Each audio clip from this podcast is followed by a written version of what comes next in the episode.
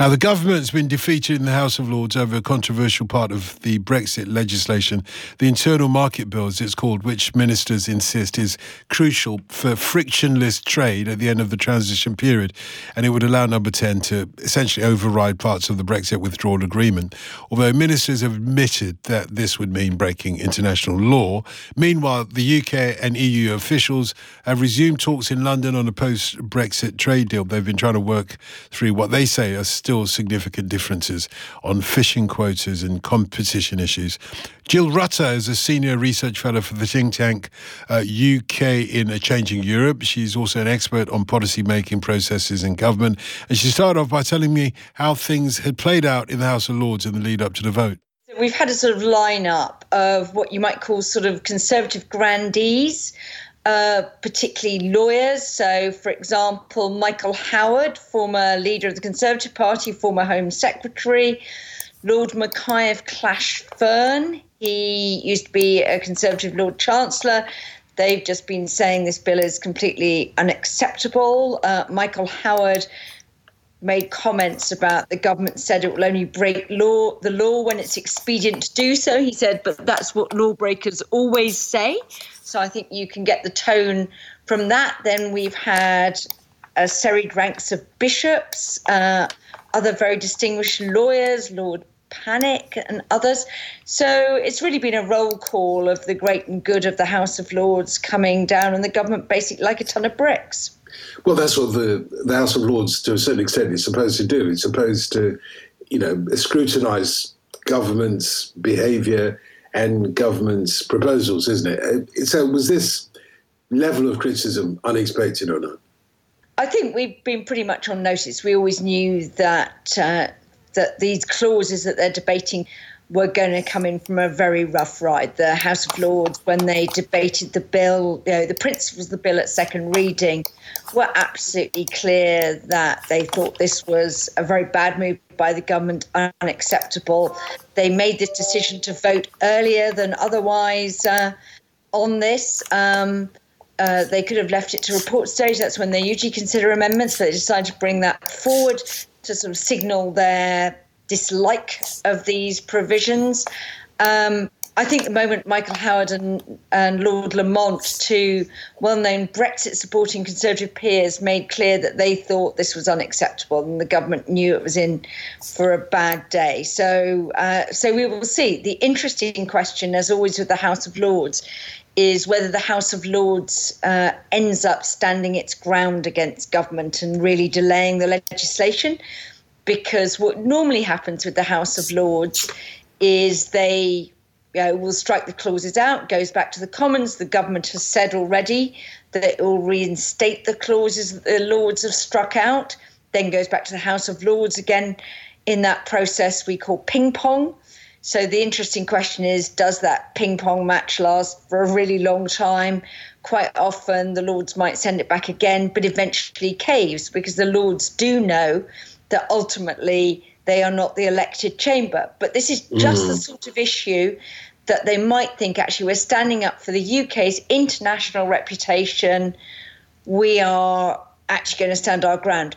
But this might all become you know irrelevant because what the government said is it only needs these clauses if it doesn't get the necessary agreements with the EU and uh, and it might find a pretext to drop them, not least because it now knows that with President Biden, you know, going to be inaugurated in ten weeks' time, that the U.S. administration looks incredibly unfavorably on uh, on these actions. It was one of the things about the only thing that President Biden uh, to be has said about the UK was when he retweeted some objections from Congress to the internal market bill.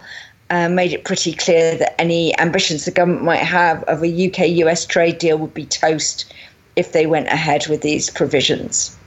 It's more like six weeks' time that President Biden, uh, Biden will be inaugurated. Weeks? I thought it was. Yeah. I thought it was seventy-seven days last week, so I was knocking seven days off. well, well, you might you you might have better information than me. Twentieth of January, so let's not count days. Yes. But anyway, exactly, exactly.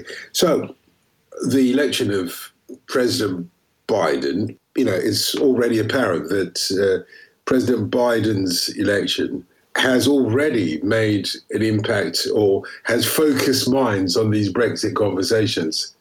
Well, he may have done. We don't really know the extent to which uh, to which he's changed things. So I think the outcome on the Brexit negotiations themselves will uh, uh, will depend very much on a domestic political calculation. But Boris Johnson can't look over to Washington in the same way and think he has a clear ally over there. And I think that if I think it's changed the political calculation a bit in that if we don't do a deal with the EU, I think that will probably mark us even further down in the US administration's viewpoint because they'll think, you know, who are these people who can't get an agreement with their biggest trading partner and their nearest neighbours? And, you know, they're much more supportive of European solidarity. That was a bit of an anathema to the Trump administration.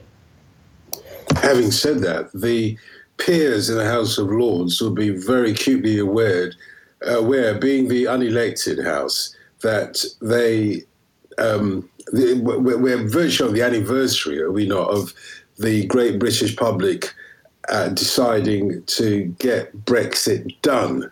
And one way or another, by hook or by crook, uh, certainly the Prime Minister will want that done. And, have, you know, despite all the critique from the House of Lords, we'll, we'll have something of a mandate from the great British public on this well, it's really interesting because there's this normal convention that the House of Lords never votes down manifesto commitments because, as you rightly say, they are very aware that they're not elected, unlike the Commons. Um, but it's quite interesting what people think that mandate is for. So the Prime Minister's got Brexit done. He's taken the UK out of the EU. The basis on which he did that was the agreement that he negotiated last year and that's the very agreement that the House of Lords, Michael Howard, in his speech, are now pointing out the government is proposing to go back on. So I'm not sure that the House of Lords quite sees the fact that the government's got a mandate. I think quite a lot of people in the House of Lords say, actually, the mandate the government got, though I don't think many people read the fine print, uh, the mandate the government got was for Brexit on these terms not Brexit, which we then say, well, actually, that was then, this is now, and we are going to ditch the bits of that agreement that we didn't like, and we only, you know, signed up to thinking that was the way of getting us over the line. So I don't think that argument's going to cut as much ice as you might expect it to. Of course, we are supposed to be leaving the European Union over the next few weeks. We haven't got an internal markets bill approved, and we don't have uh, uh, an agreement on trade between us as well. Somehow, though, you would expect over the next two or three weeks, some kind of a deal will emerge. Any idea what kind of a deal at this late stage? Well, what we know is if there is a deal, it's a a, a pretty thin deal. Uh, it's the main thing that we'll get out of a deal is um, that there won't be tariffs or very, very, very limited tariffs. It's always possible there won't be one or two, but there won't be tariffs on trade between the UK and the EU, and that's important.